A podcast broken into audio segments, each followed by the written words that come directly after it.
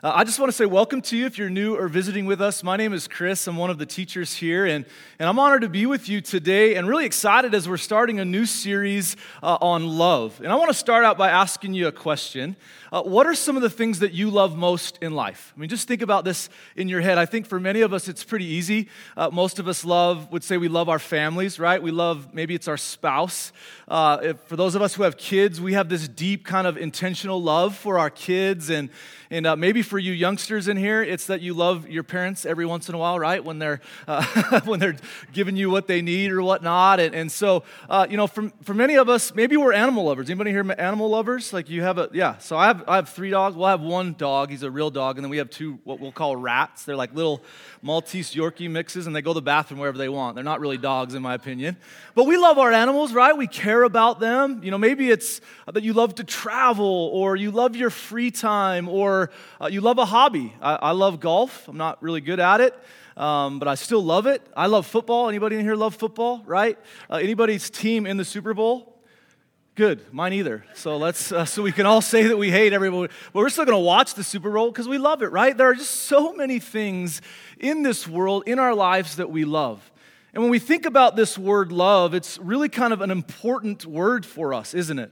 It's a word that we use to describe so many things. But what's happened over time is, sadly, this word for love has been maybe decentralized. It's had a bad idea about what it really is. You know, many of us think that love is based on feelings and emotions, and these things can come and go, and they can be shifted and manipulated.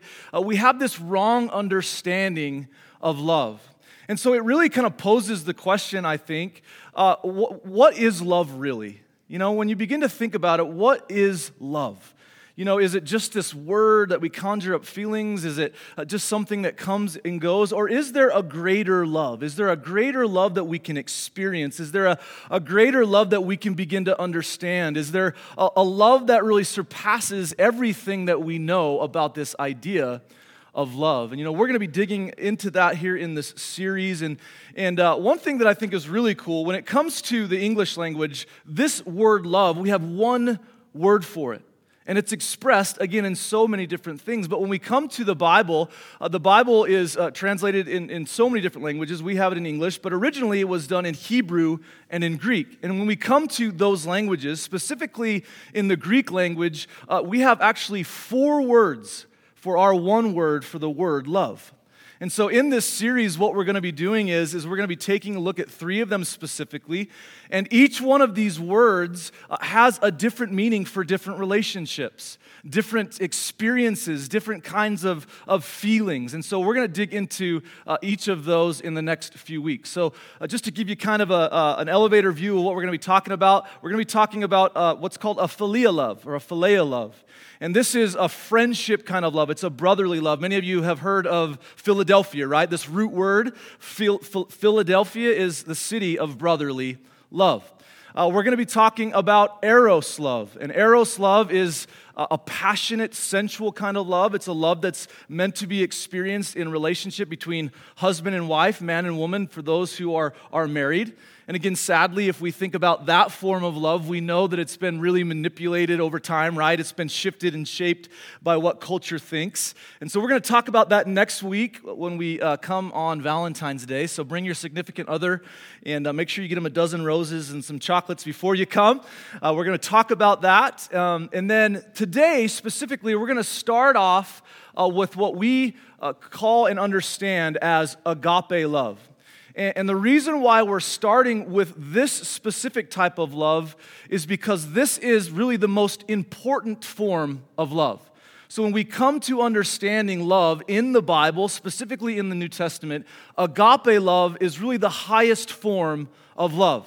And we have to have a good foundation, a good understanding of this love in order for us to experience all of the other loves. And so we're going to dig into that today. Before we do, would you pray with me? Father, we ask that you would just help us to understand your love for us. God, an unconditional, self-sacrificial love that surpasses anything that we could do or be. God, that you love us so much. In fact, you love us so much that you stopped at nothing to be in relationship with us. And so, God, I pray today as we dig into your word and as we see this love on display, God, would it change us? Would it impact our lives? Would it impact our hearts? Would it change our understanding of relationship, our relationship with you and relationship with others?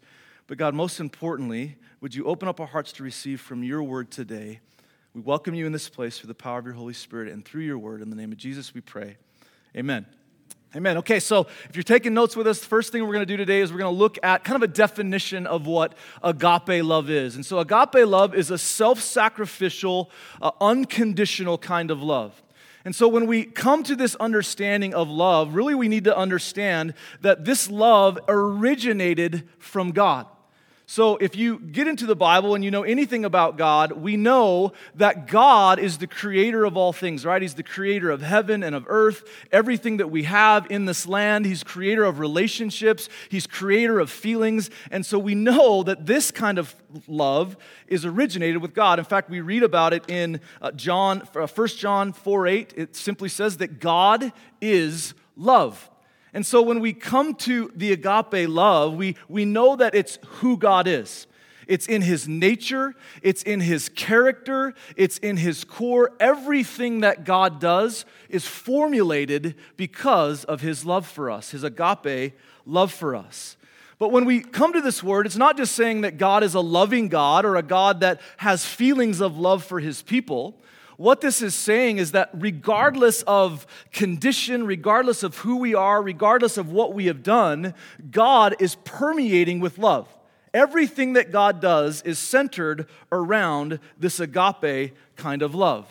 And so it's important that we don't look at this from what culture would think of love, right? This kind of mushy, feeling-based kind of love, a love that is dependent on a feeling, a love that can be skewed or manipulated by things that happen.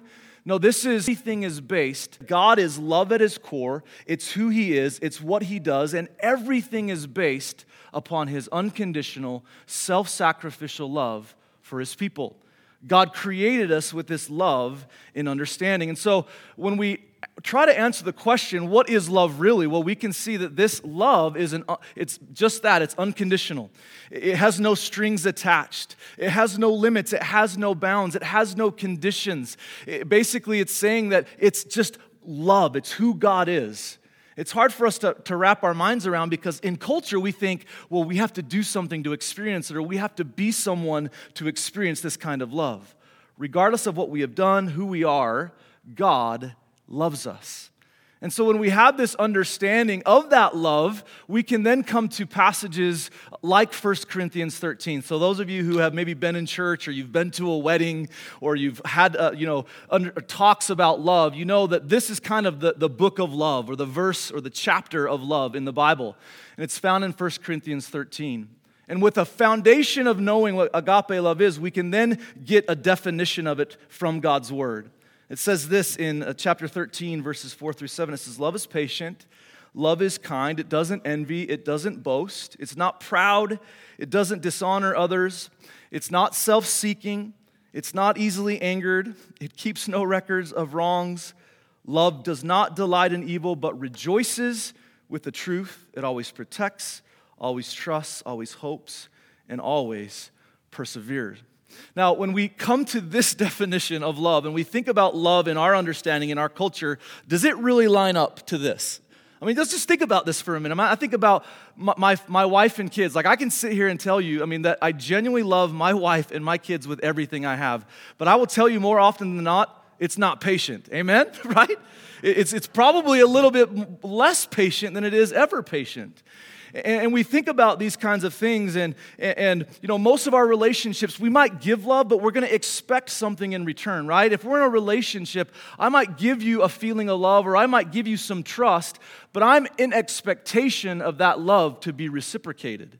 But you see, when we come to this understanding of love, a biblical understanding of God's love, and then with the foundation of agape, it's far different than what our culture understands it to be.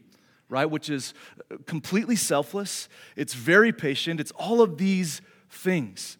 And so when we come to that, we need to understand, that we fall very short of this standard of love. Now just think about this for just a moment in our relationships. For those of you who are married, let's think about agape love in our marriages. If we practice this kind of love, agape love, self-sacrificial, unconditional love, it wouldn't be 50 to 60% of our marriages ending in divorce, would it? It would actually be, our marriages thriving, our marriages being the center of everything that we do. We would be best friends with our in-laws if we had this kind of love, right? I know we're laughing. We all struggle a little bit. I love my in-laws. I love my mother-in-law so much.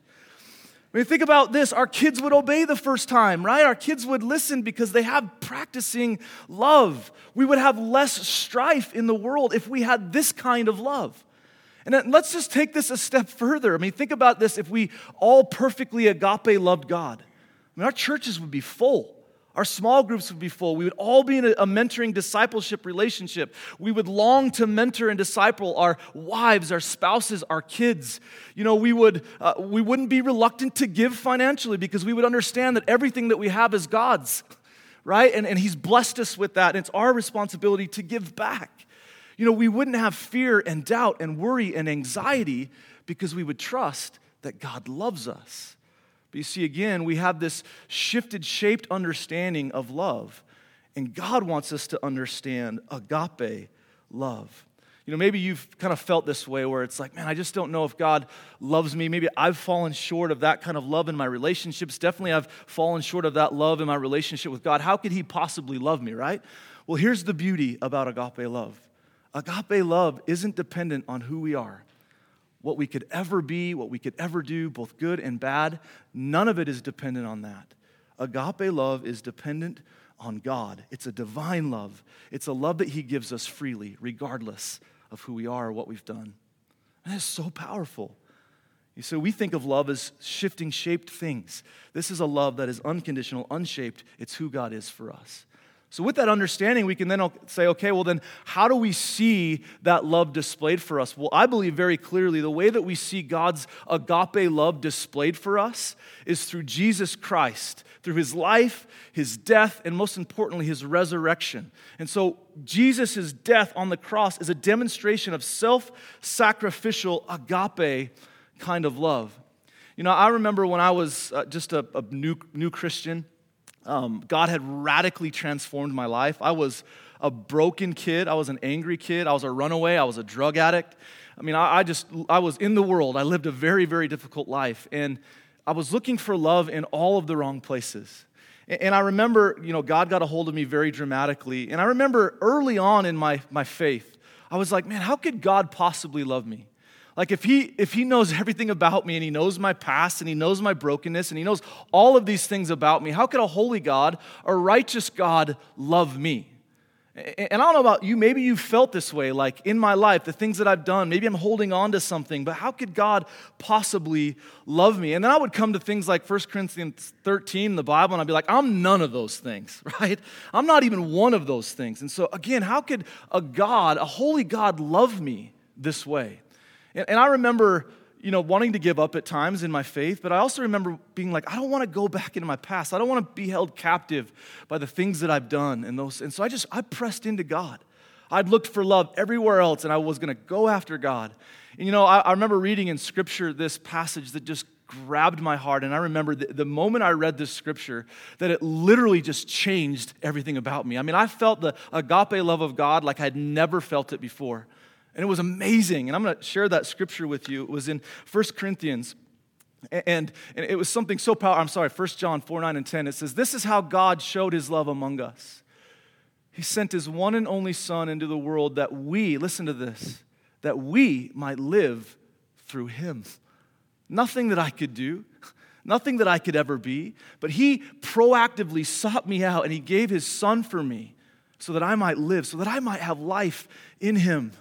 This is love, not that we love God, but that He loved us, and He sent His Son as an atoning sacrifice for our sins. And you see, this last sentence is so powerful, and I didn't really even understand it as I do now, but this atoning sacrifice for our sins means He doesn't just forgive, He paid a penalty for that sin, and He will always pay the penalty for that sin in my life. That's love.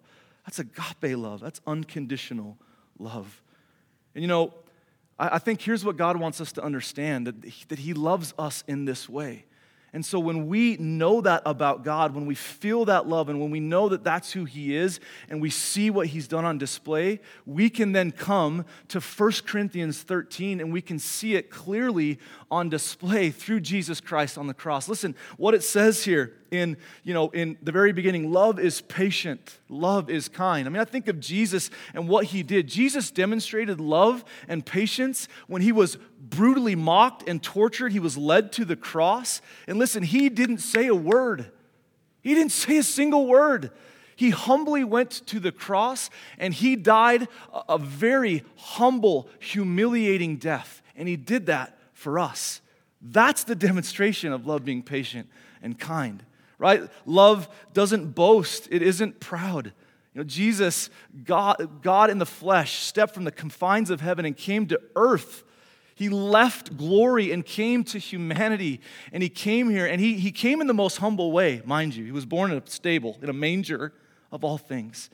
Emmanuel, God flesh, He took on humanity so that He can be in relationship with us. He washed His disciples' feet. The King of glory washed His disciples' feet. And again, He died a sinner's death on the cross, a death that we deserved. Love doesn't keep any records of wrongs. You know, think if Jesus kept our wrongs against us. I mean, just think about that for a minute. Everything that we've done in our life, don't spend your time doing that. You're going to spend your entirety of your time. But He forgave every single one. And He didn't just say, I forgive you, but He demonstrated it when He went to the cross. And He didn't say, I'm doing this to forgive you. In fact, what He did, the Bible says that He took our sins on His shoulders. He took the weight of our sin, the penalty of our sin, which is death, and He died so that we would be forgiven forever, so that we could be in an eternal relationship with the living God. We see that love always perseveres. God's love never, ever, ever fails. It never fails, and it never will. And so you would say, what does that mean for me? Like, what does that mean for me in my life? Well, I think what that means is that we can experience a love that surpasses every understanding of what love is, what culture says, what the media says, what anybody says about love. We can experience it through the living God. The living God who created heaven and earth wants to be in relationship, personal relationship, a loving relationship, an unconditional, self-sacrificial, agape love kind of relationship with us. And so if you haven't done that, you have the opportunity to do that. You know, the Bible says because of sin, we're separated from God. But He wanted to be in relationship with us. So even at the very beginning, Genesis chapter 3, when sin entered the world, God had a plan to restore our relationship with Him. And that was through Jesus. You see, that love is on display through the cross, through Jesus Christ and His Son. If you're looking for love, if you're lost, or if you're longing for that kind of love, it's here for you today. The Bible says that all we have to do is believe that He is God, that He defeated death, and that He did that for us. And when we believe that and confess and repent in our hearts that we are sinners, that we have gone our own way instead of God's way, the Bible says that we can then be in relationship with Him. And it takes it a step further. It says that when we do that, He takes residence in us. The living God lives in His people. So if you haven't done that today, we'll have pastors and leaders up here afterwards who would love to share that, how to do that with you today. And so I think, you know, we think of all these things, God, You are so loving and so kind, and we look at our relationship with Him, and we think, man, this is so powerful, this is so amazing, and I love this, and I love that I can have this relationship with God, and we just kind of stop there. But it's more than that. You see, we have a responsibility then to then not only just experience that love, but we are called, we're commanded to give that kind of love. And that's really our last point today. Agape love calls us, it compels us to love others as Christ has loved us. You know, I think there's something really interesting in Scripture. The Apostle John, he was with Jesus when He was teaching, and he was kind of roaming and doing healing and miracles, and he saw God on display through Jesus. And he says something in one of his first writings. He wrote a couple of books, but we come to it in the book of John, and we read about it in John chapter 1, verse 18. And it says this, no one has ever seen God. No one has ever seen God, but the unique one, who is Jesus, the unique one who is Himself God, is near to the Father's heart. And listen, He has revealed God to us. You see, Jesus is God in the flesh. He is Emmanuel. He is God in the flesh. Now, God back in the Old Testament and in the days before, he spoke to people, but he spoke to people through his prophets. He showed up mysteriously to specific people of Moses and Abraham, but no one ever saw God. But here's how much God loved us and how much he wanted to be in relationship with us. He makes himself available. He makes himself known to us through his son, Jesus Christ. And so we have a tangible, visible kind of understanding of who God is because of Jesus. And we think, wow, that is so amazing. But listen, it doesn't just stop there. Because if you read in another one of John's writings, we get to 1 John. Chapter 4, verse 12, it says, no one has ever seen God, right? Does that sound familiar? That's what we read in John chapter 1. But it says, if we love each other, God lives in us, and his love is brought to full expression in us. Now, please don't miss this. You see, yes, God, we love you. We want to be in relationship with you. We want to be acceptant to who you are, but it doesn't stop there because, listen, this is so powerful. This is so humbling, and this is so honoring. If you're a follower of Jesus Christ, what this is saying is that when we experience God's love, we can give the invisible God to people around us. The God's love through us, he wants to use us. The living God wants to use us to point people to him. And the way that he does that is by us expressing our love to other people.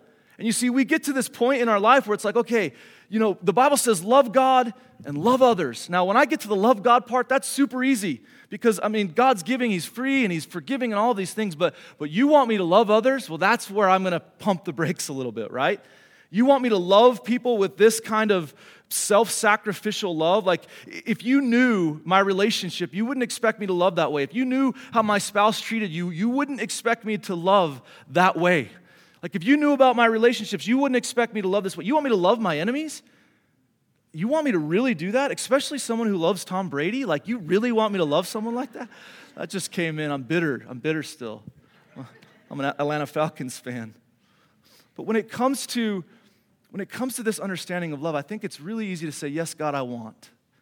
But no, God, I don't want to give.